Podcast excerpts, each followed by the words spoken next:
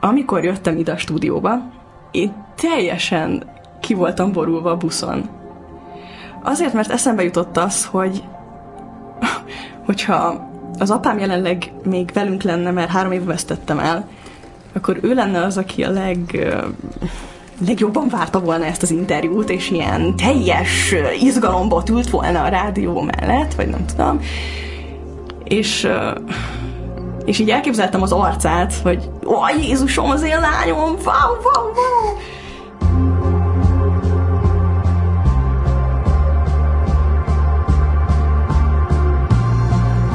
Szervusztok, kedves hallgatók! Ez a Tilos Rádió az FM 90,3-on Road Movie műsor Filmklub Podcast 102. adás. Engem Marga Fenecnek hívnak. Mai vendégem pedig a tündöklen tehetséges filmkészítő Rihol Morsolya. Hello! Szia, Ossi. Próbáljuk ezt, a, ezt az ilyen nagyon szexi hangot tartani végig. Igyekezni fogok. Nem, az a helyzet, hogy megfigyeltem magamon, hogy van a normál hangom, és van, amikor egy kicsit úgy beszélek, mint egy rajzfilm karakter. És uh, szólj rám, hogyha nagyon gyakran így beszélnék, de néha előjön belőlem ez a rajzfilm én. Most pont tegnap néztem a, azt a filmet, amit a Nagy Livel együtt csináltatok, a Boszorkányosat. Oh. És, és akkor ott feltűnt, hogy, a, hogy ő tök hasonlóan beszél, mint te. De mondjuk ez elég jellemző, hogy hogy emberek, akik jóban vannak egymással, azok elkezdenek hasonlóan beszélni.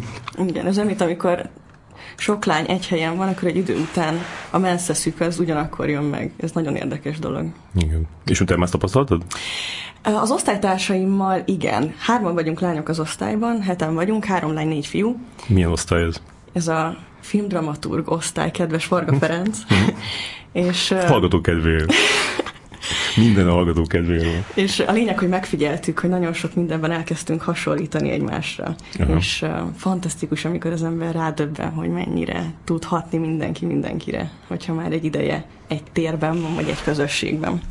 Beszéltük azt, hogy a, a mesztelenkedéssel fogunk kezdeni, úgyhogy egy elegáns átkötéssel itt oda is ugranék, hogy amikor, amikor felkértelek erre, hogy, hogy, hogy, hogy gyere be ide, akkor utána próbáltam keresni rólad képet, a, a, az, hogy kirakjam a, a tilos honlapjára, hogy te jössz, és akkor felmentem a, az ilyen hivatalos honlapodra, ami egy ilyen professzionális valami, az, az a címe, hogy mi a címe, rihol.com, vagy .hu. Rihol.com. Igen, tehát, hogyha velősen. Ott, igen, tehát oda, oda várod a, az ajánlatokat a különböző producerektől, és akkor azt néztem, hogy, hogy, hogy, hogy gyakorlatilag csak ilyen filmesztelen, vagy alul, vagy fölül, de félmeztelen képek voltak róla, vagy olyan, mint háttal voltál. Hogy, hogy ezzel kapcsolatban így mi a, mi a filozófiád? Egyrészt nagyon meghat az, hogyha valaki rám keres, akkor ezeket a fotókat találja meg, már mint hogy ez, ez valamit jelent, nem tudom, pozitív vagy negatív értelemben. Kérlek szépen, kedves Varga Ferenc. Minden válaszodban létszes legalább egyszer a teljes nevemet rak be. Jó? Ah, szeretem kimondani a nevedet, ez így megnyugtat. Oké. Okay. Varga Ferenc. Mondd ki a nevemet, Riha Marsolya. Mondd ki. Ez a, ez, a, ez a Call Me By Your Name című filmnek egy ilyen... Oh, nem, csak ez ilyen, ez ilyen megnyugtató dolog, kimondod a másik nevén. Jó, okay. Szóval még sokszor fogom mondani. Akkor majd én is. Varga Ferenc. Szóval a lényeg az, hogy 2016-ban elkezdett érdekelni az analóg fotózás. Megtaláltam nagypapámnak a régi praktika gépe volt, azt hiszem, nem is emlékszem, és akkor elkezdtem fotózgatni én akkoriban egy nagyon-nagyon pici, konkrétan egy cselit szobában laktam, Budán, és megfordult a fejemben, hogy tök jó, fotózgattam, nem tudom, ezt meg azt, meg embereket, de valami, valami olyan témát akarok találni, ami nagyon-nagyon közel áll hozzám. És alapvetően is az, bármilyen művészeti ágba, ha belekezdtem, akkor mindig valami nagyon-nagyon személyeset akartam létrehozni. És jött az az ötlet, hogy alapból extrovertált vagyok, vagy kicsit annak tartom magamat, és szeretem a testemet is, és hogy miért ne kombinálhatnánk ezt a két dolgot, pláne azzal az analóg technikával, amivel én fotózom, nagyon, nagyon érdekes ilyen roncsolt hatást hoz létre a fotó, mert egyrészt lejárt filmre dolgozom, másrészt meg mivel nem annyira értek hozzá, ezért alapvetően nem is lesz annyira szép, éles, olyan tökéletes fotó, mint amilyet mondjuk egy jó fotós készít.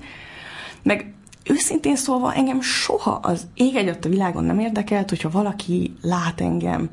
Mármint, hogy mindig is az volt a célom, hogy lemesztelenítsem, lemesztelenítsem magamat, mármint, hogy érzelmi fogalom, vagy lelki téren is, meg, és akkor miért ne lehetne testi téren is, mármint, hogy jobban érthető legyen, amit mondani. A verseim, a szövegeim, régebben gyerekszínész voltam, bla bla bla, Szóval mindig az volt a célom, hogy... De ez mondjuk odáig is visszamegy, hogy mondjuk egy öltözőben rád nyitnak, akkor így nem kapsz magad elé semmit? Hát nem nagyon izgat ez a dolog, már mint én gyerekként se értettem sosem, amikor mondjuk tesi öltözőben öltöztünk meg ilyenek, hogy mindenki úristen, légy, ne néz rám, meg nem tudom, meg így, meg úgy.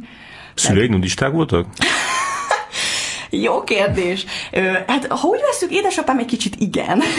Mármint, hogy ő nagyon szeretett puciran otthon mászkálgatni, de Mármint, hogy nagyon szabad szelleműen neveltek engem a szüleim, és szerintem ebből is fakad ez a dolog, hogy, hogy nem nagyon érdekel, nem nagyon izgat, és aláhúznám, hogy ezek a filmesztelen fotók, vagy mesztelen fotók, ezek nem, mármint, hogy nekem sose volt az a célom, hogy ez bármiféle szexualitást, vagy, vagy ilyesmi dolgokat vonjon maga után, hanem szimplán, mint, mint egy művészeti tárgyként tekintettem a testemre. És amikor ránézek a fotóimra, akkor nem azt látom, hogy ú, Jézusom, de meghúznám, vagy nem tudom, hanem, hanem ez egy tárgy. Uh-huh. Én is egy művészeti elem vagyok, egy művészeti tárgy, és, és ugyanúgy, ugyanannyit érek, mint mondjuk a dusamnak a piszoárja, vagy nem tudom, egy, egy, egy olyan dolog, amiből lehet Ja. De ezt tudod, hogy ez, ez több szempontból is ö, szokatlan, mert hogy egyrészt hogy az, az, amit így szoktak mondani az emberek, hogy, hogy így a, a, a testük az az, az, az az övék, és azt csak olyannak akarják megmutatni, akivel ilyen bizalmas viszonyba ö, kerültek, ö, és akkor ö, még, még sokan mondjuk meg is bánják azt, hogy bizonyos embereknek megmutatták, hogyha azokról az emberekről később kiderül, hogy, hogy azok nem érdemelték meg hogy lássák. Még ez csak, ez csak szerintem lányoknál, lányokkal működik, mert én, én nem tudom elképzelni, hogy így, hogy így mondjuk valami volt csajomra úgy gondolok, hogy úristen, hogy így nem érdemelte meg, hogy lássa a testemet. Inkább azt gondolom, hogy de ezt is megérdemelte. Majd, hogy úgy kell neki. De tehát egy, egyrészt van ez a része a dolognak, meg van az a része, hogy azért mégis ez egy ilyen ö, kvázi a, a, a CV-nak a, a digitális verziója, tehát ezzel tényleg munkát akarsz keresni, és a, a, a, akkor arra lehet az, hogy, hogy te már rögtön az elején ezt így tudatni akarod bárkivel és mindenkivel, hogy, hogy nálad nincsenek ilyen határok. Pontosan, és nagyon jól átapintottál a lényegre. Amióta az eszemet tudom, én, persze mindenkinek vannak nagyon-nagyon-nagyon-nagyon sötét titkai, de ez nálam is persze van egy-kettő ilyen, de lényegében mindig mindenről beszéltem. Mármint, hogy nem volt konkrétan olyan dolog, ami, amit nem osztottam volna meg a barátaimmal, vagy az egész világgal, és ez nekem örömet okoz, és boldogságot okoz. Azért, mert ezzel egy kicsit ö, azt próbálom közölni, hogy hogy, és amúgy nagyon vicces, mert hogy pont a szorongásról készítettem zint, vagy zányt, ahogy te mondanád, de...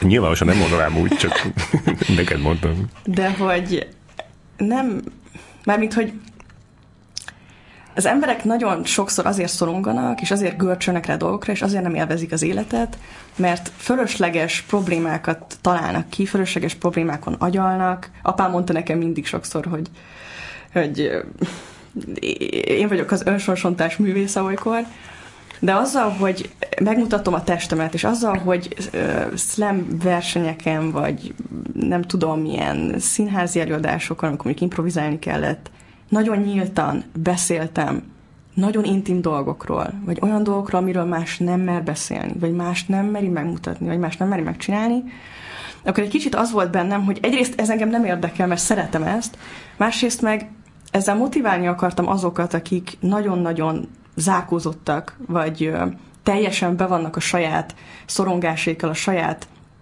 nem tudom, paradolgaikkal zárva, hogy, hogy az élet az nem ennyire, nem ennyire rossz, vagy nem így értem, hanem lehet másképp is élni. Lehet úgy is élni, hogy, hogy nem titkolózzunk, hogy nem zárjuk be magunkat a szorongásainknak a dobozába, hanem lehet beszélni dolgokról, és abban a pillanatban, és ezt már tapasztaltam, és gondolom sok ember tapasztalta, hogyha mondjuk van egy probléma, vagy van egy szörnyű nagy gond, ami a lelkünket nyomja, akkor sokkal jobban meg lehet ezzel küzdeni, hogyha az ember nevet rajta.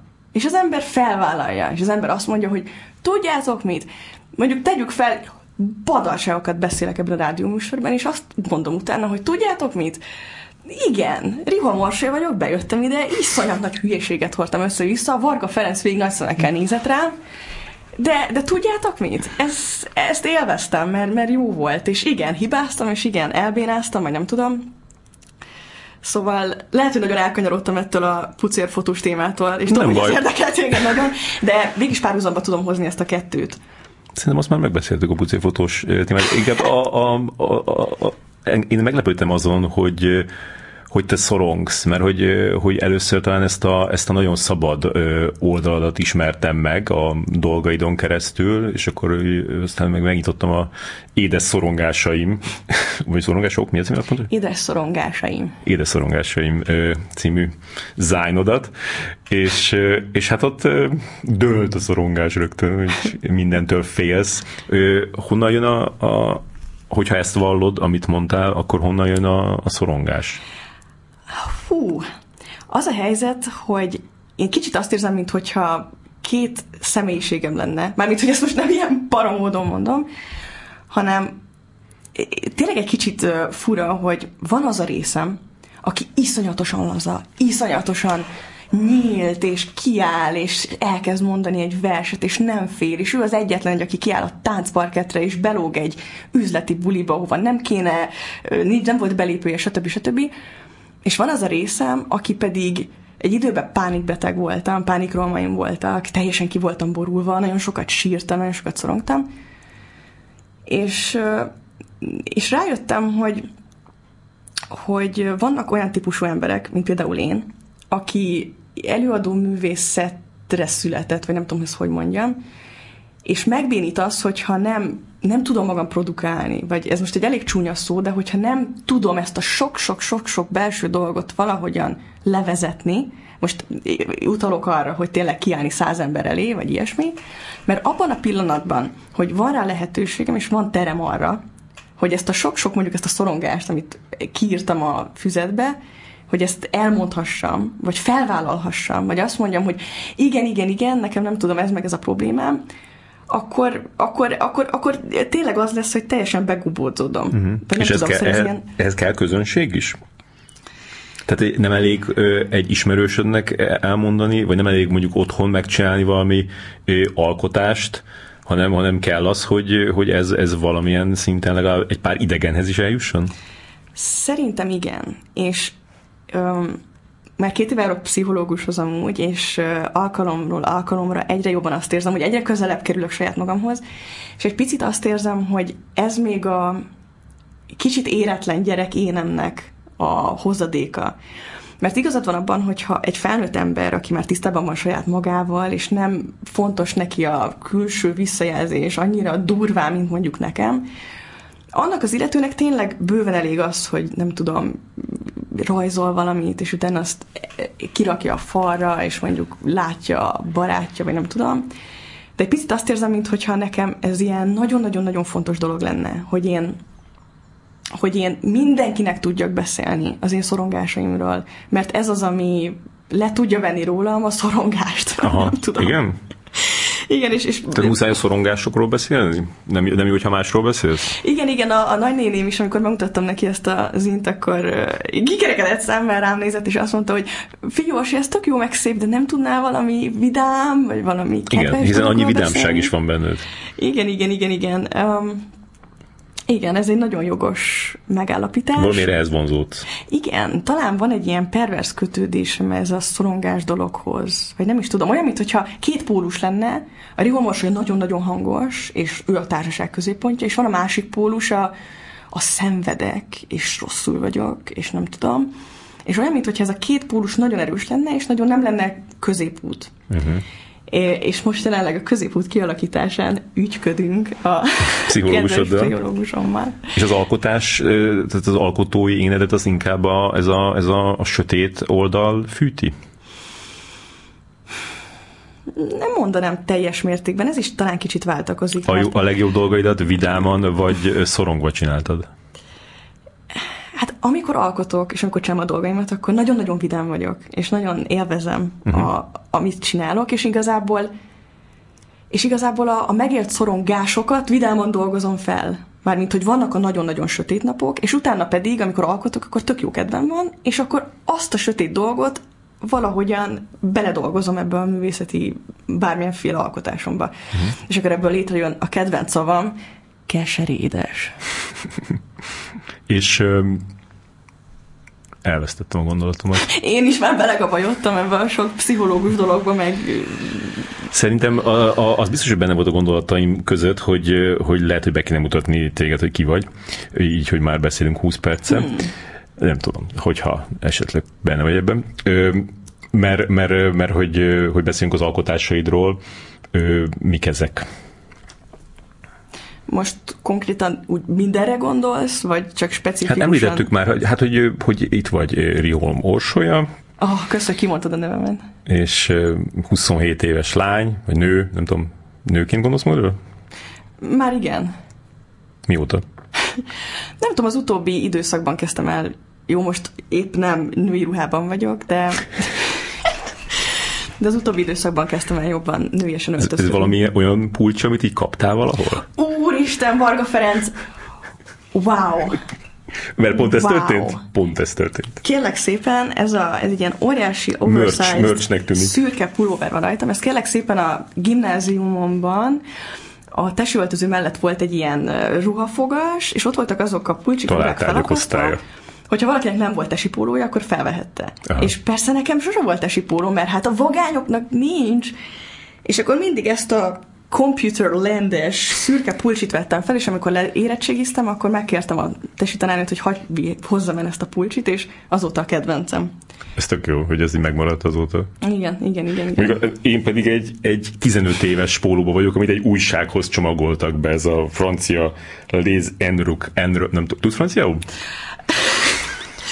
Figyelj, négy évig tanultam franciául a Na, akkor ezt mondd ki ezt a szót. Ez Enruk, nem tudom, hogy mondani. Figyelj, én voltam a francia osztályban az, akit az utolsó évben már könyörgött a tanár, hogy Osi, ne gyere be, megadom a kettest, csak ne gyere be órára. Két mondat, vagy nem, egy mondatot ö, jegyeztem meg, Le chat de l'Amazon, a macska a ház mögött van, és még ezt is rosszul mondom ki. Hát elég csúnyán.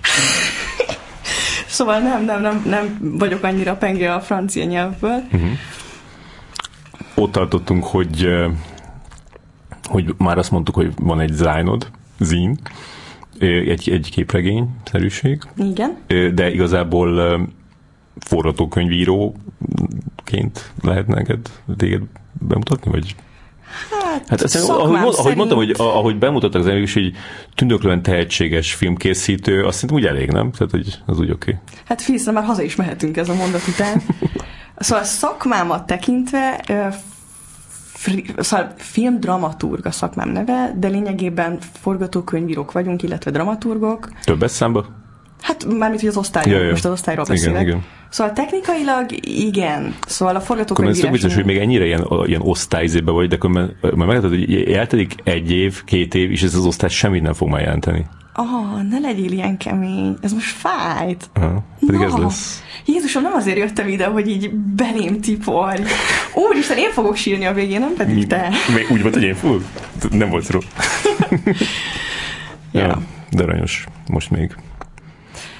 De mire vagy igazából legjobban kíváncsi? Hát csak a hallgató kíváncsi, hogy ki az Isten ez a nő, akit már beszél 20 perce. Ah, tadadam, tadadam. Hú, hol is kezdjem, mikor kispapa voltam? Nem. Um, mi az, mi az, amire büszke vagy, amit csináltál, és amit mondjuk láthatott is valaki? Legjobban az animációs filmjére vagyok büszke. Nagyon. Ez három darab rövid, alig két perc, nincs is két perces művek, amik 2017-ben 2017-ben kezdtem el őket készíteni, és minden évben egyet-egyet elkészítettem. Az a különlegessége, hogy nem tudok rajzolni, és nem értek az animációhoz, és így készültek ezek a művek. Ezt úgy kell érteni, hogy én ellátogattam a Primanima Fesztiválra, imádom amúgy, ez a reklámhelye, nagyon szeretem a Primanima Fesztivált, 2016-ban. Látod azt a kis filmet, amit a Viski Albert csinált? És ami a Prima Animának volt elvileg a promófilmje? Most melyikre gondolsz? Semmi bogár. Igen, igen, igen, igen, ez olyan cuki volt. Az, egy, az az egyik legviccesebb mondat a magyar, magyar film történetben, amikor, amikor a, hát mik ezek ilyen régi szerelmes pár sok év után újra találkozik, már nincsenek együtt jó ideje, és akkor beszélgetnek egy kicsit ilyen kínos beszélgetés, és akkor a, a végén úgy, úgy, úgy elválnak, és akkor a, ahogy, a, ahogy a srác utána szól a lánynak, hogy primanimára jössz? Szerintem zseniális. Jaj, imádom őket. Tényleg az egyik kedvenc magyar fesztiválom. Uh-huh. Puszilok innen is mindenkit a primanimások közül. Szóval ellátogatom a primanimára, és most fog jönni az a mondat, ami miatt meg fognak dobálni játékkatonákkal az animációsok, csak hogy a belgát idézem. Nagyon jó animációkat láttam, de azt éreztem, hogy nagyon sok animációnak nincsen rendes dramaturgiája, vagy nincsen jól megírva a forgatókönyvben, szóval barom jól néz ki vizuálisan, eldobom az agyamat, annyira szép, és a félkaromat odaadnám, hogyha ennyire jól tudnék animálni, vagy nem tudom. De nem tudom, és lehet, hogy ez csak szakmai ártalom, de nekem kicsit elvett a filmek értékéből az, hogy nem volt olyan teljesen tiszta narratíva, nem tudtam annyira értelmezni, tele volt szimbólumokkal sok esetben, és... Nem rántott be nem, nem tudom, mert vizuálisan tényleg jók voltak, csak nagyon idegesíteni tudja az ember, tudod, amikor, mm-hmm. amikor mhm. úgy jössz ki egy filmről, hogy egyszerűen nem, nem érted. Egyszerűen nem tudod, hogy... Igen, nekem, nekem nagyon hasonló a véleményem a, a, a legtöbb magyar animációs filmről, és ez sok frusztrációt okoz, ráadásul azt érzem, mint hogyha lenne egy ilyen, egy ilyen, egy ilyen csendes, hogy mondják ezt néma megállapodás a, arról, hogy így mindenki ezt így jónak fogja tartani, csak engem kiadtak ebből a megállapodásból, és, és hogy mint hogyha ha én lennék hülye, hogyha ha, ha nem értem, és ennyi. Hm.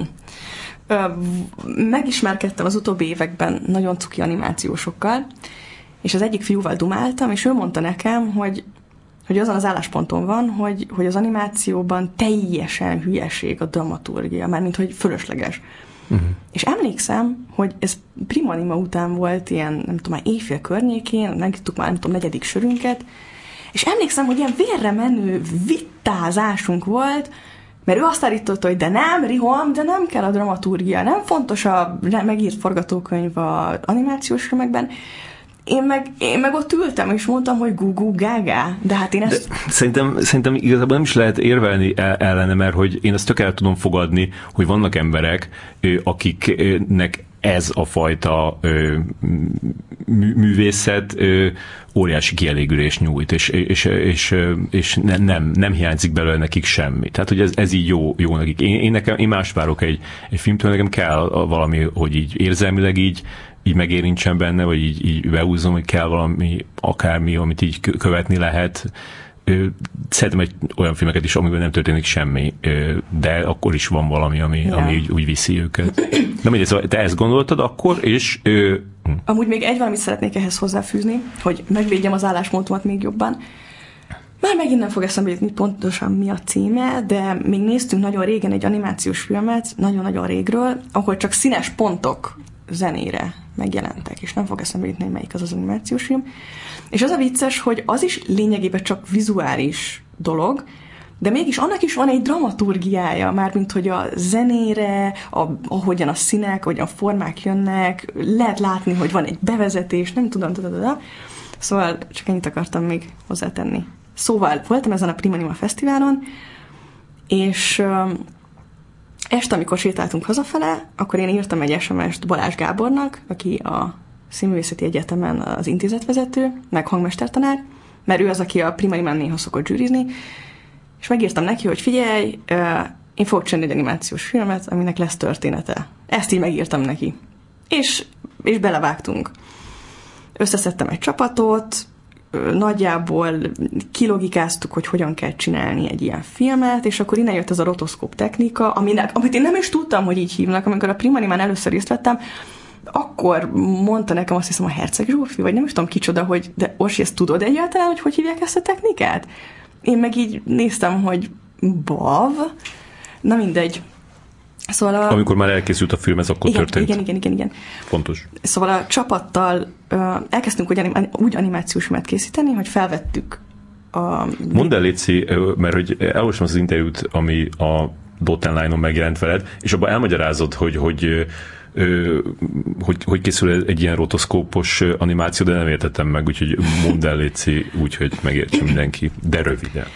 A lényeg az, hogy felvesszük kamerával mint hogy egy normál filmet felvennénk, uh-huh. majd azt utána ö, kockára vágjuk, mint hogy kikockázzuk, uh-huh. és utána pedig a kockákat átrajzoljuk. Tehát kinyomtatjátok egy papírra? Nem, nem, nem, nem, hanem én úgy csináltam, hogy számítógépen, a lap, konkrétan a laptopomon, a laptopomra raktam rá pauszpapírt, Hmm. És úgy rajzoltam át grafitceruzával. És akkor egyenként, kockánként. De tényleg kockánként? Tehát hogy másodpercenként 24 kockát rajzoltál? Nem másodpercenként 24-et, hanem de nem is tudom, annyira össze-vissza volt az egész, annyira ilyen virdón csak belevágtunk, én nem is tudom, hogy másodpercenként, vagy te 24? Jézusom, nem tudom. De így léptettél, így mentél kockánként? Igen, igen, igen, igen, igen. Hát elég lett volna ott mondjuk másodpercenként ötöt, nem? Mert, hogy de most tényleg most azon gondolkozom, hogy lehet, hogy most olyan nagy hülyeséget mondok. Mindegy, a lényeg az, hogy átrajzoltam a kockákat. És akkor lehet nagyon sok papírod. Nagyon sok papírom lett, és utána ezt a nagyon sok papírt... Elkezdett forgatni. Szóval nagyon sok papírt utána beszkenneltük, megint szintén egyenként, Aha. és utána pedig megvágtuk a számítógépem. Aha. És, az... Várj, várj. és amikor, amikor ezt először csináltad, akkor milyen hosszú rész volt, mondjuk egy ilyen pár másodperc, egy tíz másodperc? Most mire gondolsz? Hát amikor elő, amikor csináltatok az első adagot ebből, amikor először beszkenelted, és, és összefűzted, és akkor úgy lejátszotta, az mennyi volt? Az egy, ez egy rövid részlet volt, vagy egy... Vagy... Nem, az már a, az a legelső film volt. Azt úgy egybe Tehát, az aha. egészet beszkenneltük. Az Tehát egy, nem a, akkor láttad először? Igen. Amikor, amikor már is készült. Vagy én nem, pontosabban ez nem igaz, mert azt csináltam, hogy telefonon lefotóztam, néha amiket már megcsináltam, és volt a telefonomon egy ilyen alkalmazás, hogy lehetett ilyen, ja, ilyen, ilyen fapados gifit, vagy valamit csinálni, és akkor megnéztem, hogy nagyjából hogy fog kinézni, és akkor utána beszkenneltük. Aha. Ja, de nagyon izgalmas és volt amikor, amikor, a, amikor bevitted a gépbe, akkor ott a gépbe még úgy raktál rá dolgokat, nem? Tehát még ilyen egyéb ilyen, mert mint lennének benne ilyen Hát vannak benne feliratok mindenképpen, tehát ilyen szövegek ki vannak írva néha. Igen, az első filmnél egyáltalán nem nyúltunk bele. Uh-huh, uh-huh. A második filmnél már ott elkezdtünk ott szórakozni azzal, hogy már van benne fotó, egy pillanatra megjelennek benne fotók, meg igen, a végén a felirat az rajta van a képen, de nem igazán nyúltunk bele. Hát igen, igen talán a második film, ahol a legtöbb ilyen, nem tudom, belenyúlás volt a dolognak, de az volt a lényeg, hogy legyen minél nyersebb, legyen minél zaklatottabb, legyen minél természetesebb, vagy nem tudom. És őszintén szólva örülök is annak, hogy úgymond nem vagyok profi az animációs készítésben, mert azt vallom, hogy sok esetben ez a nyers, autodidakta dolog ettől válik annyira élővé, vagy ettől válik annyira emberközelivé uh-huh, egy dolog. Uh-huh. És jó, persze, hát nekem is van olyan mondjuk a forgatókönyvírás, aminek a szakembere leszek, de amik mondjuk hobbi szinten művészeti projektjeim, fotózás, animáció, stb. stb.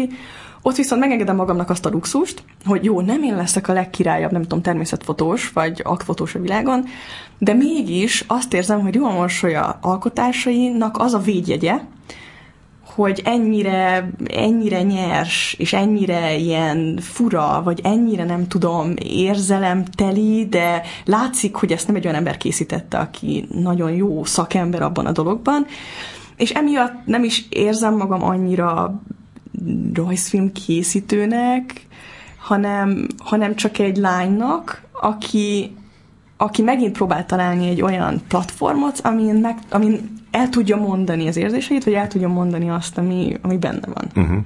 Te nem vagy, nem, vagy, nem vagy lusta, ugye? Hát milyen értelemben gondolod tudom, listát? csak arra gondoltam, hogy, hogy még ezt én csináltam volna, akkor, akkor le- lehet, hogy ott lett volna, hogy tehát fel van véve az a, az, a, az a felvétel, és akkor azt mondtam, hogy elég jó az a felvétel így is, nem kezd itt izé, satírozgatni. Hát azért, mert alapvetően rajzfilmnek indult a dolog. És Ja. by the way, a, a felvételek azok szerintem kevésbé jók, vagy kevésbé működnek, mint az animációban. Mármint, nem tudom, én egy csomószor visszanéztem ezeket a felvételeket, és egyáltalán nem volt olyan hatása, és egyáltalán nem, nem tudott annyira behúzni, vagy annyira elkápráztatni, mint mondjuk az animált verziója ezeknek Aha. a felvételeknek. Hát ezt el tudom képzelni. Akkor tök érdekes, hogy ezt a, ezt a, ezt a rotoszkópikus, úgy kell mondani, rotoszkópikus Most két olyan ember beszélget animációs fogalmak, akinek közösít az animáció. Csak azt mondom, hogy, hogy, hogy ezt, a, ezt a technikát, amit te alkalmaztál, Igen. ezt, ezt e, fura, hogy ilyen ritkán, e, legalábbis biztos vagyok benne, hogy nagyon sok e, a prim animál nagyon sok filmbe használják, vagy, vagy sok ilyen rövid filmbe használják, de, de így mondjuk így ami így, át, áttört a, a mainstreambe, abból csak azért emlékszem, hogy volt a, a Linklaternek volt a, a Waking Life, Igen, igen. meg a, aztán a, izé, a, a kamera által homályosan, meg hát volt a izé, ez a nem, rég, nem, nem sok ezelőtt volt ez az Andan című ö, sorozat. Ú, ezt nem vágom. Nem megott? Most volt itt a- tavaly, azt hiszem, talán így valami Netflixes, vagy Nem, valami. nem vágom. Mindegy, elég az, hogy, hogy fura, hogy ezt nem használják meg, annyira jó technika. De amúgy Varga Ferenc, képzeld el, nem tudom mennyire tudsz róla, vagy hallottál róla, de éppen jelen pillanatban készül egy rotoszkóp technikával rajzolt nagy játékfilm, animációs. Uh-huh, uh-huh. Tadám, Magyarországon? tadám. Egy magyar, magyar Na, hát film. ezt nyilván nem hallottam róla, hiszen Ö, én nagyon-nagyon-nagyon kevés információt közöltek eddig róla. a címét se ad mondták meg? De nem az a műanyag égboltra gondolsz. De, az az? de. Az, az, az, na, nem tudom, hogy, tudom, hogy az készül, és nagyon várom, és csak nem tudom, hogy az, ezzel az a technikával fog rotoszkóp, mert, készülni. mert azt is úgy készítették, én beszélgettem a Jaj, hogy hívják ezt a nagyon aranyos fiút, aki a, az aranyéletben, Renátó, lesz Renátó. Az olasz Renátóval beszélgettem a vasbüfében, és ő mondta nekem, hogy mert ő is szerepel a filmben, hogy ott is ugyanúgy volt, hogy felvették az anyagot, és utána meg szépen át fogják rajzolgatni. Uh-huh. De ott az a különbség, ennél a filmnél, hogy digitálisan rajzolják át, mert hogy nem úgy, mint én, ilyen állatmódon, hogy papír, meg ceruza, meg nem tudom, őskor, hanem ott rendesen gondolom, nem tudom mi a neve ennek, a ilyen rajzpadon Yeah. rajzolgatják, hát meg hát, hát az nagyon profi. Mármint, hogy ott nagyon szép az animációs technika, meg ott, szóval nem Jó, lehet ne, figyelj, ne csinálj nekik a reklámot, nem kell. Térjünk vissza a te filmeidre. Például mondjuk ki a címeit, a, cí, a címeiket. Ilyen méltóság teljesen mondjam ki a címeket? Hát igen, hogy, hogy, a hallgatók rá tudjanak keresni a Vimeo-n. Jó. Az elsőnek az volt a címe, hogy mindenki szerint R kicsit fura. Most én animációs hangon fogom mondani, mert az animációban is amúgy ilyen animációs hangon beszélnek. az az animációs hangod? Igen, szia Varga Ferenc, Gugu Gaga. A Igen, második mi volt a címe? a második az akartam csinálni egy filmet a fájdalomról. Hm? Ez amúgy a személyes kedventem. És a harmadik pedig az R nem akart 25 éves lenni. Ez a három, ami készült animáció. És nagyon szeretnék még ilyen rövidebb animációkat készíteni, ö, hosszabb időterjedelemben is, illetve, mivel most diplomázunk a színműn, a diploma munkánk az egy nagy játékfilm forgatókönyvnek a megírása volt. A mi esetünkben, mert mi ne haragudj, kreatív producerek is vagyunk egyben, csak hogy itt tetézzem a menőségi faktort páran az osztályból. Ezért nekünk csak treatmentet kellett írni, és hozzá egy fejlesztési tervet. És nekem ez a, nagy, ez a diploma nagyjátékfilm tervem, ez egy animációs filmterv. Uh-huh. Da-da-da-da. Aminek az a címe, hogy? Tanár úr. Felrobban a stúdió.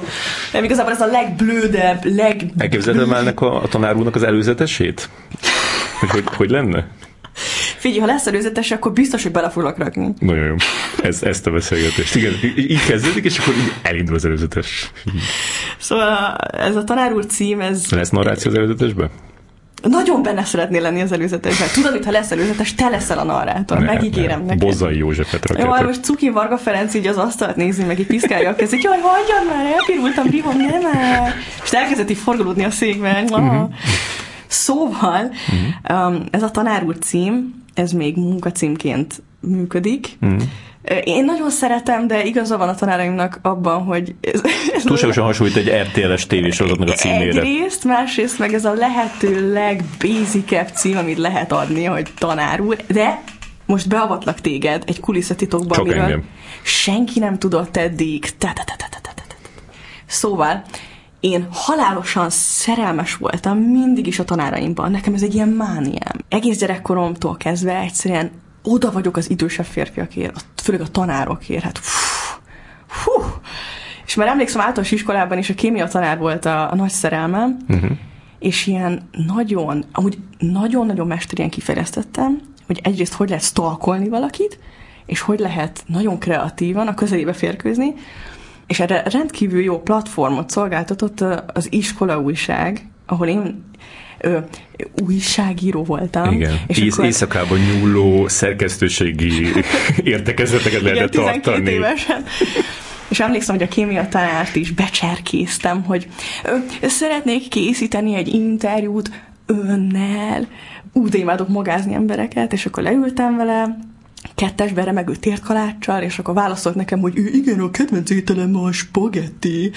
Na mindegy, szóval nagyon-nagyon sok ilyen kis praktikát uh-huh. csináltam. Jó, persze hozzá kell tennem, hogy egy soha az életben nem is nézett rám meg semmi ilyesmi, szóval ez mind az én fejembe játszódott le meg. Ilyenek? Tehát itt soha nem terelted ilyen konkrét síkra a dolgot, ahol neki, ke, aki, ahol neki dönteni kellett abból, hogy ő ezt így fogja csinálni, vagy nem? Hát nagyon Szóval én nagyon boldog lettem volna, hogyha ez megvalósul, mert mint hogy nagyon sokszor igyekeztem mindenféle eszközt bevetni, hogy ki kényszerítsek valami vonzalmat a tanáraim felől, vagy ilyesmi. Nagyon sokszor előfordult az, hogy szemtől szemben megmondtam a tanáromnak, hogy figyelj, szerelmes vagyok beléd. És akkor persze mindenki lefagyott, meg mindenki, jaj, de kedves vagy, meg izé így, meg úgy, meg nem tudom. De nem tudom, hogy ezt élvezem. Élvezem, imádom. És Ja, igen. És akkor egy szó, mint száz, amikor... De nem, nem is csalód, nem is, nem is érzed csalódást, hogyha erre nem az a válasz, hogy én is, hanem hogy ne csináld már orsolya. Nem. És ne. amúgy most egy kicsit elkanyarodnék, és egy ilyen zárójeles ö, dolgot most elmondok ezzel kapcsolatban. Az egyik osztálytársam megkérdezte tőlem még nemrég, hogy te figyelj, Orsi, hogy a francba lehet az, hogy te képes vagy oda menni teljesen váratlan emberekhez, képes vagy, nem tudom, ráírni a Comedy Centrára, hogy hello, sziasztok, hát Mizu, meg ilyesmi, és, és egyszerűen nem értette, hogy ez hogy lehetséges, hogy én, én ezt, ezt, ezt csinálom.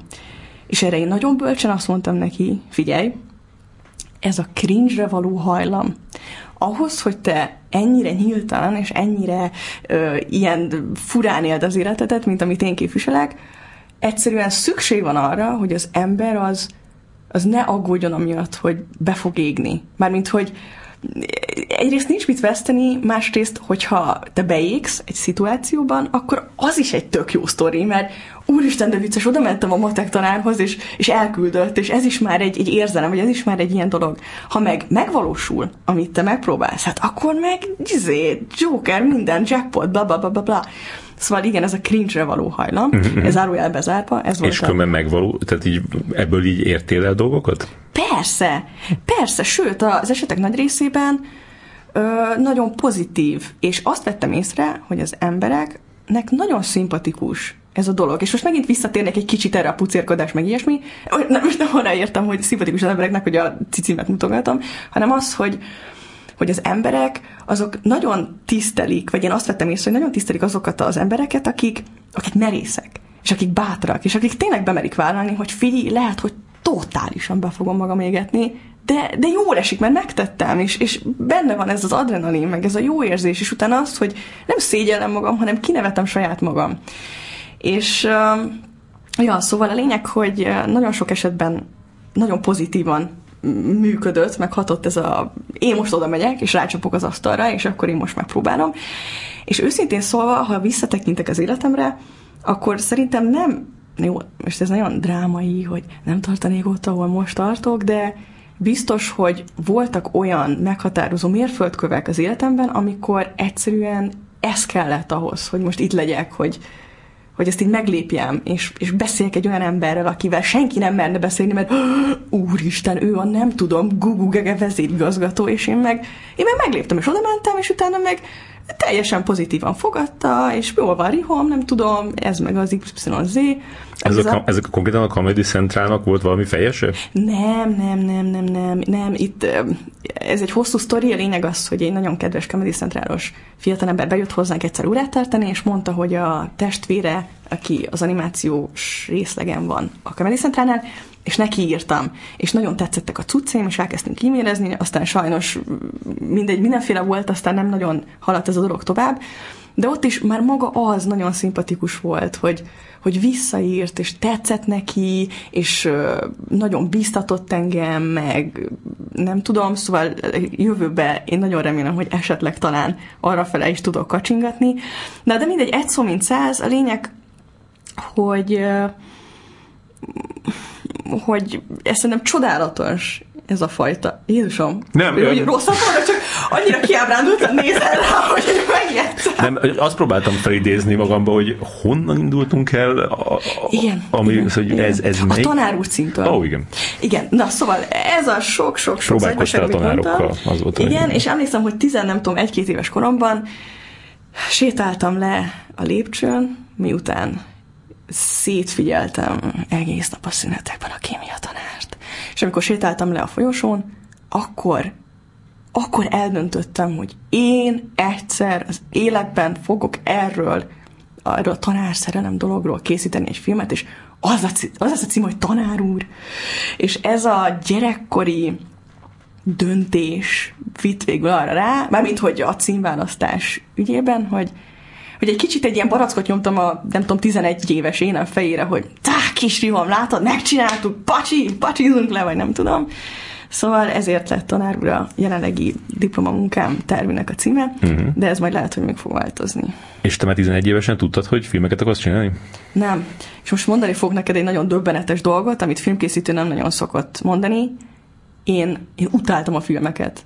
Ez jó, ugye mondtam neked délelőtt, hogy hogy a, a, a filmes ízlésed kialakulásának a, a, a történetét majd meséld már el a, a műsorba, akkor elmulasztottad közölni az, hogy Nem. te utálod a vár. Vár, vár, vár, ezt rosszul mondtam, ne haragudj, ez nagyon pózer volt, ez hatásvadász volt ez a mondat, ne haragudj, ne haragudj. Inkább úgy fogalmaznék, hogy én sose voltam nagyon a, a filmeknek az őrült szerelmese, ezért már egy kicsit jobban tükrözi a valóságot. Uh-huh. Minek voltál az őrült szerelmese?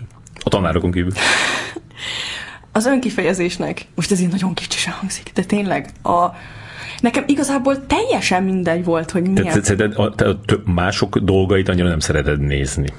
Um, Mint inkább a saját, sajátjaidat csinálni. Egy picit igazából a szempontból, hogy um, nagyon ritkán... Uh. Várja, nem szoktam a telefont fölvenni, úgyhogy ezt most se fogom. Igen, folytasd. Azt hittem, hogy valami betelefonáló. Az igen, de én ez... ez... Tényleg? Ja, ja. Wow, azt a mindenit. Biztos valami nagyon mérges animátor. Riham! Gyere ide is szétszedünk! Nem, de hogy... Bár mi volt a kérdés, ne haragudj. Ha én ezt tudnám. Oh, a filmes ízlés, igen. igen. Szóval nagyon nehezen köt le valami, de hogyha az leköt, akkor nagyon. És a, a filmek terén nekem nagyon kevés ilyen alkotás volt, és a, a mai napig is nagyon kevés alkotás, amire tud kötni.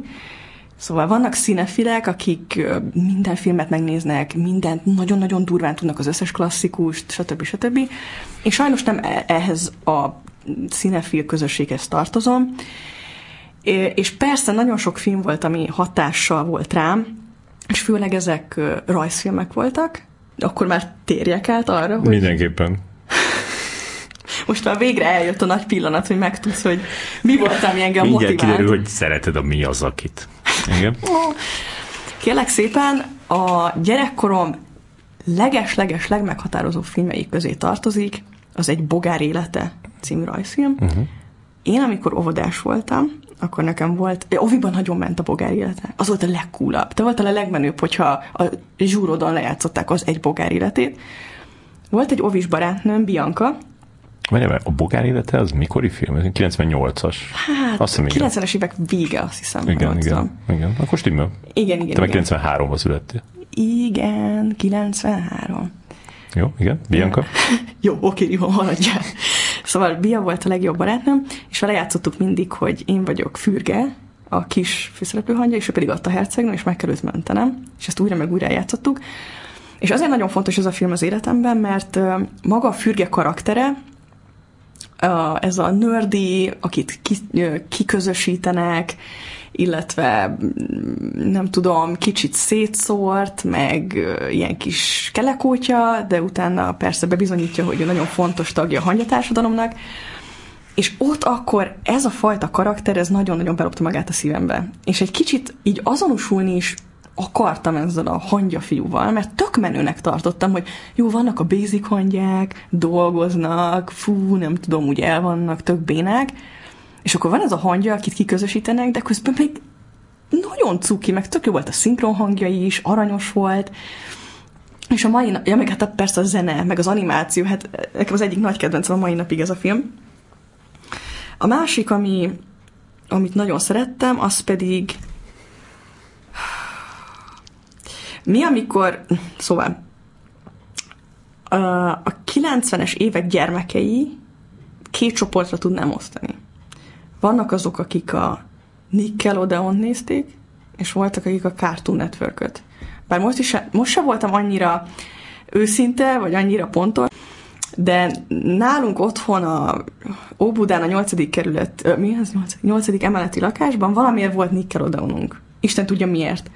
És aki emlékszik a régi 90-es évek végi Nickelodeon rajzfilmekre, hát azok nagyon betegek voltak, mert ilyen René Stimpy show, meg volt a segítő orsi amúgy, meg az a fura két gala, meg a két hülye kutya, vagy Cartoon Network, mindegy, de a lényeg az, hogy ilyen nagyon-nagyon furcsa, igazából felnőtteknek szóló animációs filmek voltak ezek, amiknek ilyen egy picit ilyen, ugyanolyan zaklatott volt a rajztechnikája, meg a világa, meg az egész annyira ilyen dark volt, meg ilyen sötét. Igen. És akkor a Cartoon Networknek is megvoltak a Bátor a gyáva kutya, és persze az, az én... jó félsülte volt a Cartoon Network, nem? Igen, igen, igen, és persze az én korosztálybeli emberek nagy része az a Cartoon Networkből tanult meg angolul, és emlékszem, a bátyámat mindig kérdezgettem, hogy hát de mi az, hogy courage, mi az, hogy courage, de Kali Dogshow, mi az, hogy courage, és akkor ez egy hatalmas ünnep volt számunkra, amikor a, az én okos, intelligens, csodálatos bátyám kiderítette, hogy az azt jelenti, hogy gyáva, bátor kutya. És utána hetekig depressziós voltam, nem tudtam összerakni, hogy hát de hogy lehet, hogy ez a kutya gyáva, de mégis bátor a neve, mi, mi, és így a puzzle darabok így összeálltak.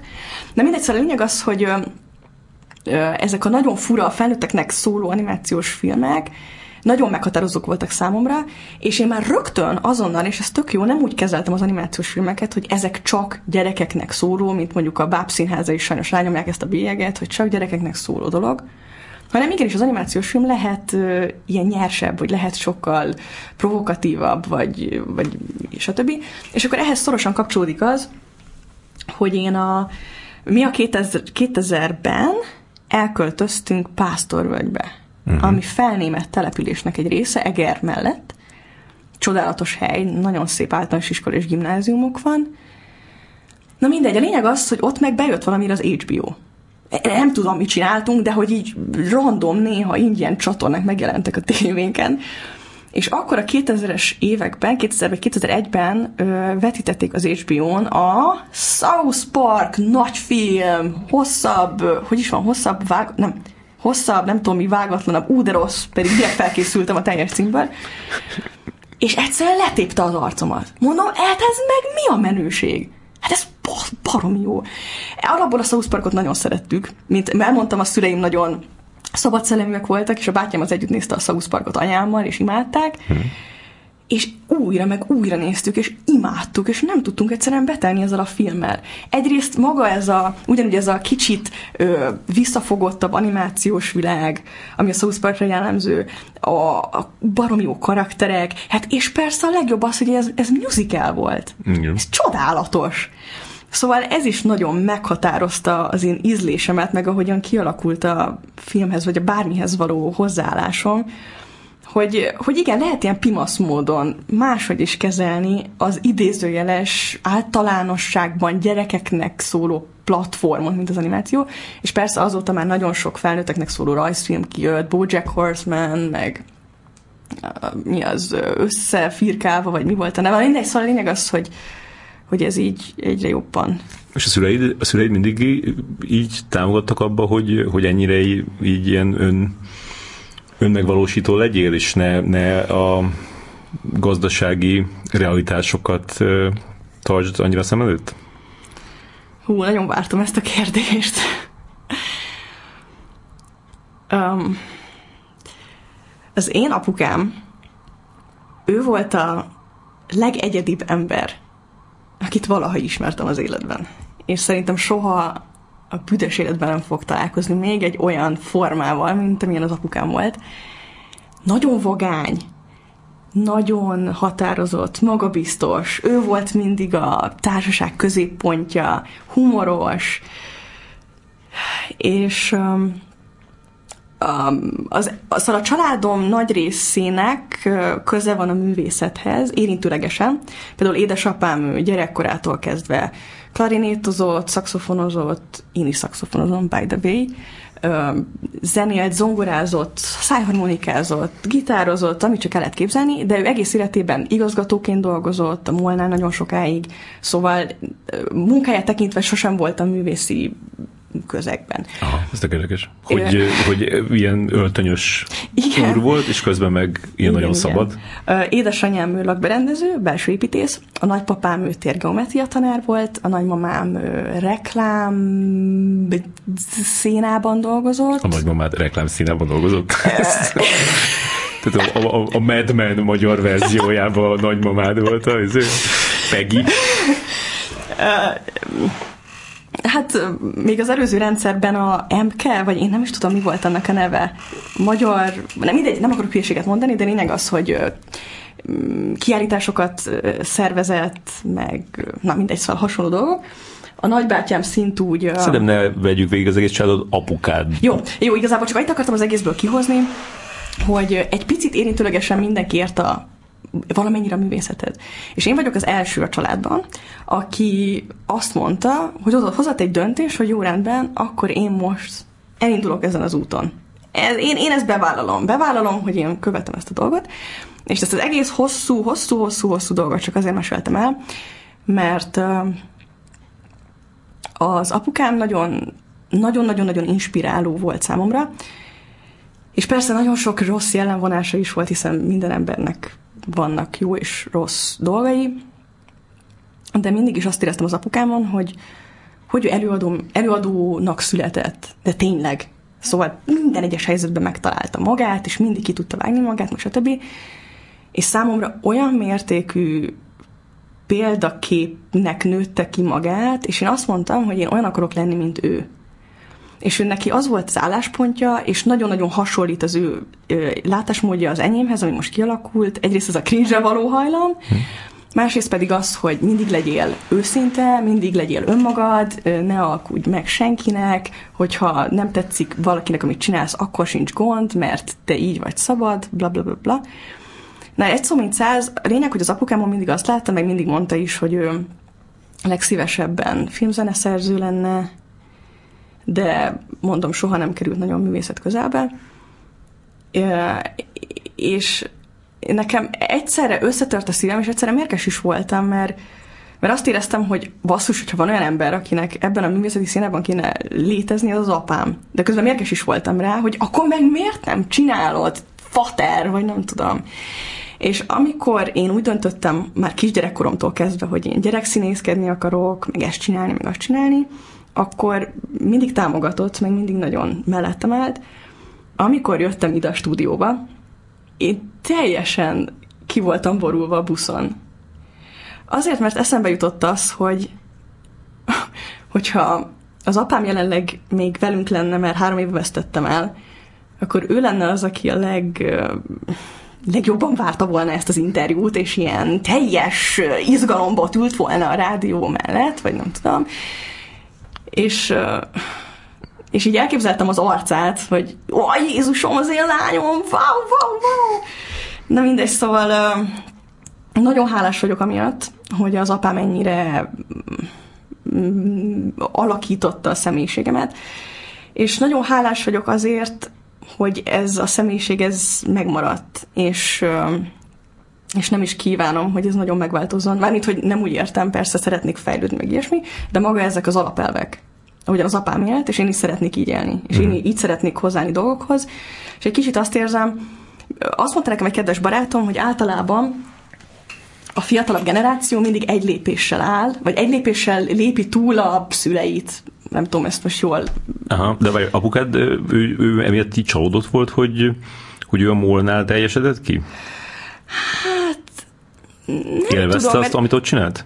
megtalálta ott a módját annak, hogy tudja élvezni a munkáját, mert mint hogy egy, egy bohóc volt, mert mint hogy a munkatársa is mindig úgy emlékeztek vissza rá, hogy jó kedvet csempészett az irodába, a munkába is hozott szint, életet, Szóval ahhoz képest, hogy nem művészettel foglalkozott, mégis egy jobb helyé varázsolta azt a fajta, úgymond idézőjeles szürke irodai életet, ami, amiben ő dolgozott.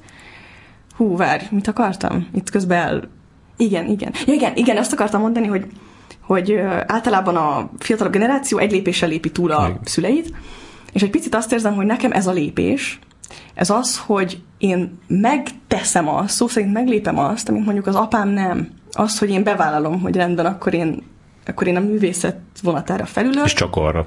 És csak arra.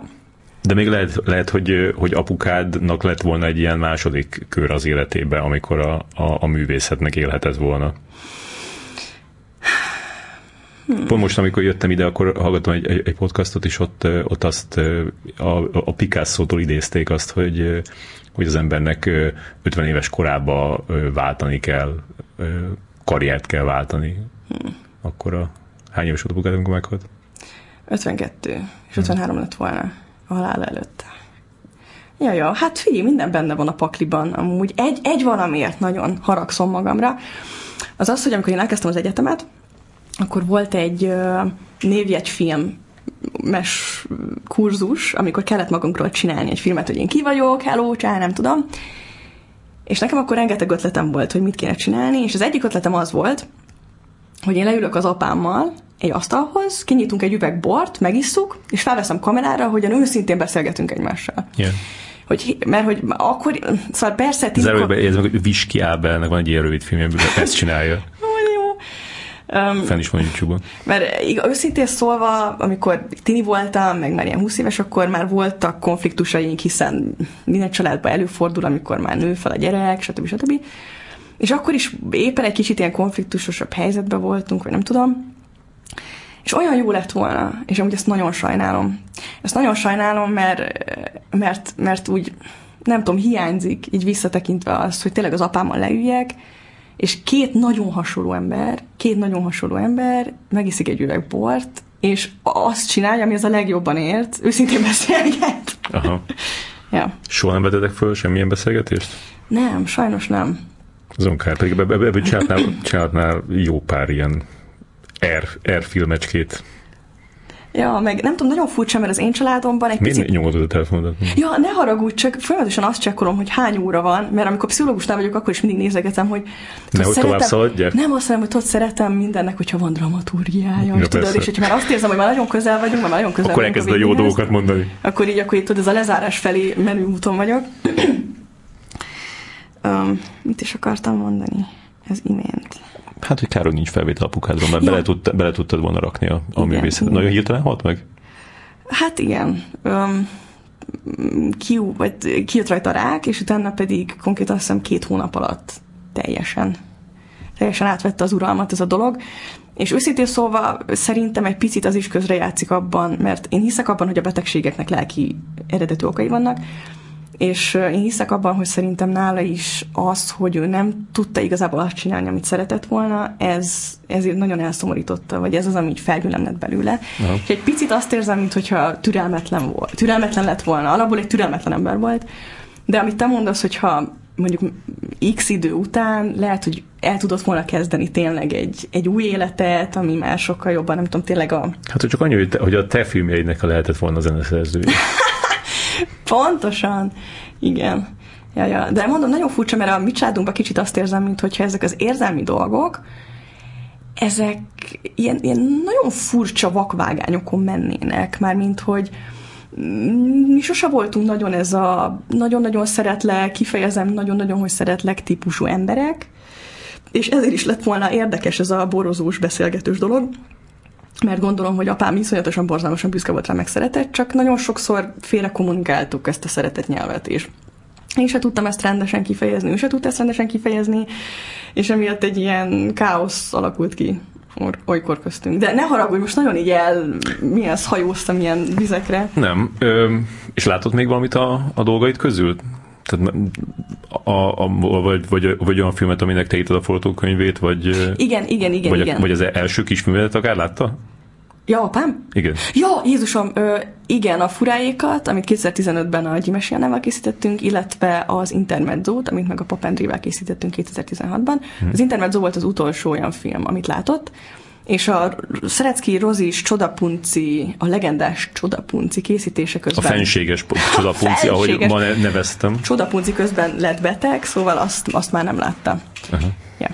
És különben ezek közül a filmek közül melyiket érzed úgy magadénak? Úgy igazán. Még volt még az Élesztő az című élesztő. film? Az élesztőt egyértelműen. Aha. Az élesztő az egy arany adaptációs félében készült. Az volt a koncepció, hogy mi dramaturgok választottunk egy verset vagy arany, egy aranybaladát, és arról kellett egy forgatókönyvet készíteni, és ezt leforgattuk. És mi egy négy soros verset választottunk, a szülőföldem, azt hiszem ez a címe, most nem fogom tudni fejből elmondani, de azért volt számomra fontos ez a vers, és azért ezt választottam. Én Óbudán születtem, Óbudán éltem, és borzalmasan fontos számomra ez a hely, az apámmal kapcsolatban is, meg a gyerekkorommal kapcsolatban is, és eléggé eltávolodtam. Egy, szóval azt éreztem egy időben, hogy eléggé eltávolodtam attól a régi rihomtól, aki voltam, és a vers arról szól, hogy a, a költő ellátogat a szülőföldjére, de a lényeg, hogy a élesztő film főszereplője Artur egy híres fotós, aki ö, amúgy Óbudán játszódik a film effektíve, az Óbudai romoknál, ö, elmegy a szülő kerületébe. Szülő lakótelepére. A szülő lakótelepére ö, fotózni, majd találkozik egy régi szerelmével, fel, jönnek benne a régi emlékek, majd eltölt vele egy szerelmes éjszakát, ott hagyja a fotózást, majd utána rájön, hogy hogy sehogy se jó. És számomra nagyon érzékeny ez a téma, nagyon közel áll hozzám, hiszen is egy kicsit azt éreztem, hogy eltávolodtam attól a gyerekénemtől egy picit, de már, de már nem is tudnék visszamenni oda, hanem pont jó, hogy egy új én van kialakulóban. És nem tudom, így dióhéjban érthető volt ez a... És persze ez az kellett, hogy Nagy Lili, ehhez Nagy Lilinek a rendezése is kellett, én nagyon szeretem a dolgait amúgy, szerintem izgalmas az a képi világ, meg az a, tudom, rendezői világ, amit ő képvisel. Persze, nagyon, nagyon egyedi, igen, mondhatjuk. Igen, igen. Nem azt mondom, voltak konfliktusok a filmkészítés során, de hát mikor nincs a rendező és a forgatókönyvíró között konfliktus, és amúgy azt sajnálom, hogy az végleges verzióban én nem úgy vagyok feltüntetve, hogy forgatókönyvíró, hanem úgy, hogy eredeti történet, és ennek csak az a, tör, ennek csak az a... a... A verzió, amit én láttam, ott még forgatókönyvíróként vagy igen? feltüntetve, igen. Csak, uh... csak a nevedet elírták. Tehát valami Roholm, azt hiszem, vagy Raholm. Komolyan. Ennek csak annyi volt a története, hogy az egyik feldúltabb pillanatomban én rácsaptam az asztalra, és azt mondtam, hogy hát én, én nem vagyok hajlandó, hogy azt írják oda, hogy én forgatókönyvíró vagyok, stb. stb. Vegyétek le a nevemet erről a filmről. és közben meg az a helyzet, hogy ez... De miért? Mondom azért, mert voltak összezördülések a Lilivel, de őszintén szólva tényleg ez a kedvenc filmem. Mármint, hogy mm-hmm. nagyon közel áll hozzám, nagyon szeretem, tök jó ez a, ez a film, és egy picit, nem az, hogy szégyellem magam, de sajnálom, hogy pont ennél a filmnél voltak ilyen nem tudom. Mi volt a dolog? Mi, mi zavart benne? Szerintem ahhoz képest, üzenem neked Lidi, ahhoz képest, hogy voltak konfliktusok közöttünk, szerintem végül is jól működött az én könyvem és a Lidinek a látásmódja, és ez a kettő együtt, ami szerintem létrehozta ezt a világot, vagy ezt, ami végül a film, mert nekem is volt nagyon sok ötletem, forgatókönyv szinten, és a Lili persze utána ráraktam saját ötleteit, és végül is szerintem egy tök jó dolog sült ki ebből a kettő nem tudom, elég egyedi világból, amit mondjuk én képviselek, meg a Lili képvisel. Uh-huh. Csak, csak így, így ez mégse a te, te világod, vagy mégse a te ö, művészetednek, vagy a te nem tudom, látásmódnak a kifejeződése, nem? Az a helyzet, hogy én nagyon, mármint, hogy amikor elkész, elkészültem ezt a filmet a fejemben, akkor nagyon hasonlított ahhoz, amit, ami végül a végeredmény lett. Mm. Mármint... Uh, Mondd már, hogy mi volt az, ami, ami, ami az a, az a pont, ami miatt kiakadtál, amit nagyon nem akarta, hogy úgy legyen. Jaj, nem tudom, az a helyzet, hogy nem, nem annyira illik kibeszélni ilyen problémákat, vagy ilyen dolgokat. Tényleg csak nagy vonalakban annyi volt a lényeg, hogy hogy néhány, nem az, hogy nem értettünk egyet néhány dologban, hanem mm, igazából kommunikációs problémák is előfordultak ebben a dologban, és sok esetben úgy jöttek ki, a, vagy úgy jött ki a lépés, mint hogyha a másik nem tisztelte volna eléggé a, az egyiket, és hát ilyen, ilyen, inkább ilyen emberi lelki dolgokról volt itt szó elsősorban, de még egyszer mondom, hogy egyáltalán nem az a célom, hogy most itt minden, minden rossznak elmondjam a rendezőtársamat, hanem... Nem kellett volna, azt kellett volna csak mondani, hogy nem tudom, hogy te nem akartad azt a befejezést, vagy... Ja, ja, ja, ja. Én én gondoltam, hogy... Ja, ja, hát például a legelejével voltak mondjuk... A legelej nagyon furcsa. Igen, igen, szóval pont a legelejével volt egy kis ilyen problémám, mert nagyon, én is furcsának találtam, szóval... Jó, de a közepe is furcsa, és a vége is furcsa, úgyhogy ez ebben így következetes. LOL. Érdekes ez a lólod. Ez, ez mikor mondod, amikor, amikor azt érzed, hogy valaki vicceset próbál mondani, és te nem találod annak vicces, nem találod viccesnek? Nem, a LOL, az ONG, meg az XD, meg a BAV, meg a Google Gaga, ezek ilyen ki, ki ö, kitöltő szavak. Például... Jó, de a LOL az azt mondja, hogy, hogy hangosan nevettek, és tudom, nem nevetsz. Tudom, tudom, de az van, hogy én máshogy használom a szavakat, mint az emberek, mert mint hogy nálam a BAV is a BAV az egy univerzális szó, és amúgy a LOL, meg az XD, meg az OMG, azok is ilyenek, hogy például bav, itt ülök a, stúdióban is tök menő, vagy bav, hiányoznak a tengeri malacaim, vagy bav, Varga Ferenc, tök cukin néz rám, szóval lényeg az, hogy bármire lehet ezt értelmezni. Hmm. A csodapunci hmm. ról Nekem eszembe jutott arról az a, az, a, az a film, amit elküldtem, vagy hát mondtam neked, hogy nézd meg. Ez a Innocence, vagy igen, hát igen, franciásan kimondva. Ne szívas, kérlek. innocence. Szerintem igen, szerintem innocence, nem? Igen, ez a, hát a, a, az alkotóhölgynek a nevét azt aztán pláne nem fogjuk kimondani. Ő a Gaspar Noé-nak a, az élettársa. Uh-huh. És és hát a, a, nekem a csodapunci az volt, hogy a, a, a, azt éreztem, hogy a, a, az a legvége, az, az csavar rajta egy, egy olyat, ami igazából az egész filmet így átértelmezte a, a, a fejemben, és akkor azért jutott eszembe róla ez az, ez az Innocence című film, ami ez 2004-es film, soha nem mutatták be Magyarországon. Én egy én egy londoni moziba láttam, és annyira mély nyomot hagyott bennem, hogy így, tehát most oda mennék abba a moziba, meg tudom mondani, hogy hol ültem pontosan, mert így, így annyira megmaradt, ahogy, ahogy nézem, és, így, és így, ez egy ilyen eléggé lassan csörgedező, coming of age ö, ö, film, mondhatni, ilyen lány intézetbe játszódik, és akkor ilyen kislányoknak a, a kis tevékenységét látjuk, és akkor vannak ilyen, ilyen sötét dolgok, amik ott történnek.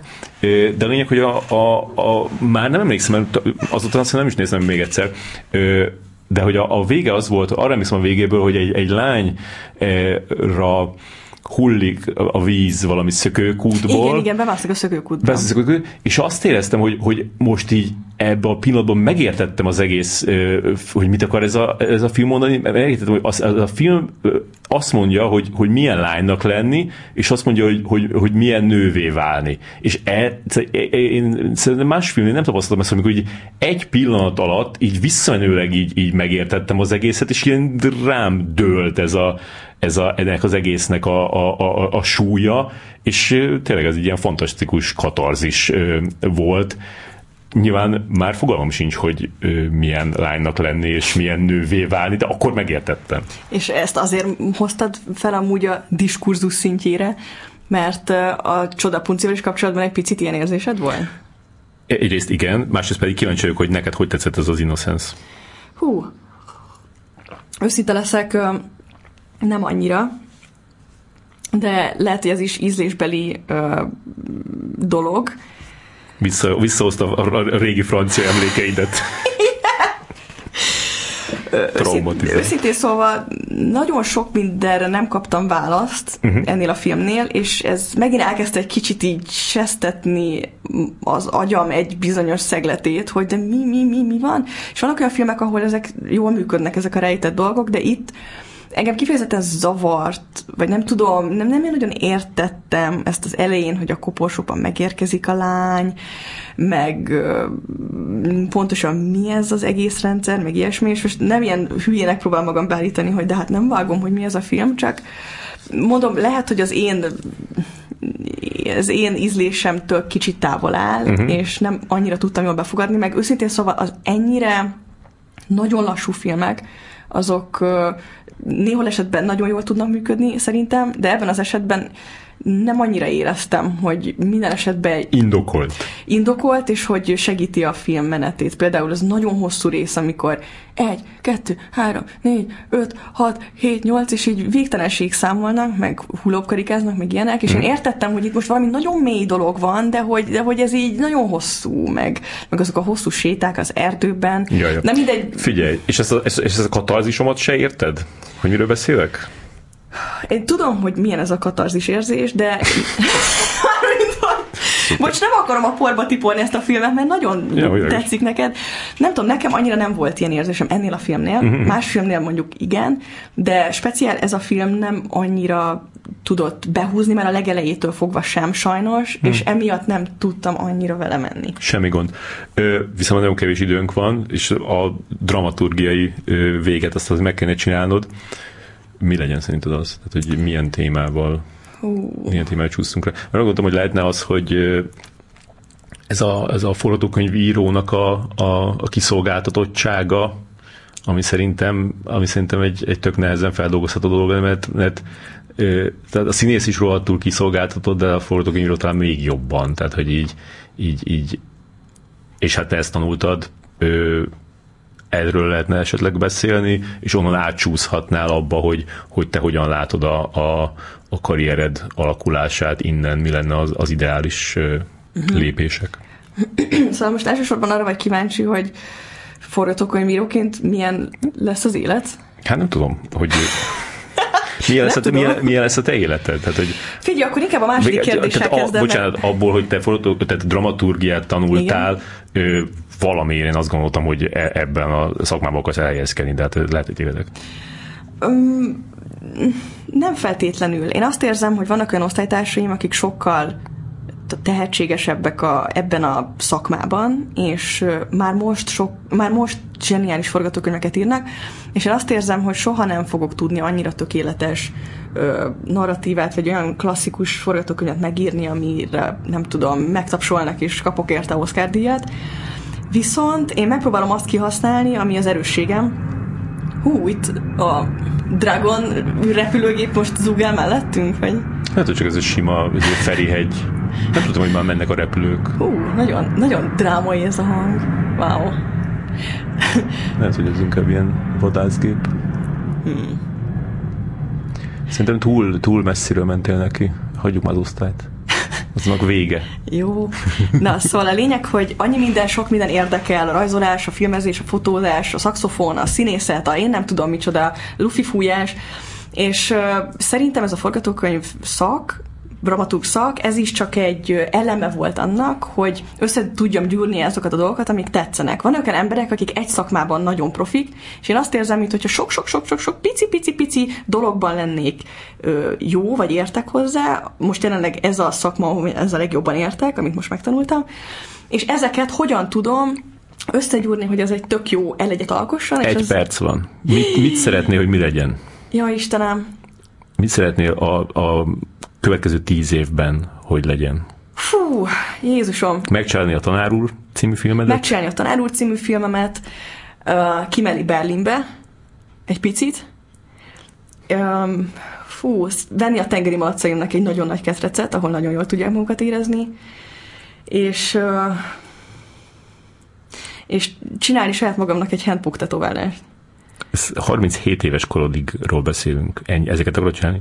Jaj, ne, ne hozz ilyen, Jézusom, most van 30 másodpercen, most kell arról számot adnom, hogy mi lesz a jövőm. Figyelj, akkor nagyon ö, egyszerűen fog válaszolni, fogalmam sincs, mit fog hozni a jövő, de egy valamiben nagyon-nagyon hálás vagyok, hogy ameddig apámnak a ö, gondolatmenetét és életvitelét követem, addig csak jó úton járhatok. Jó volt? Szuper. Köszönjük szépen. Rihol morsóját hallottátok? Varga Ferenc. Kérdezte. És hát végül nem mondtuk el soha, hogy, hogy ki vagy meg úgy rendesen, de szerintem az úgy kiderült. Jaj, nagyon, nagyon próbáltam, hogy jól sikerüljön ez a beszélgetés. Ne haragudj, hogyha csalódást okoztam. Nem okoztam. Most fogsz sírni? Nem, később.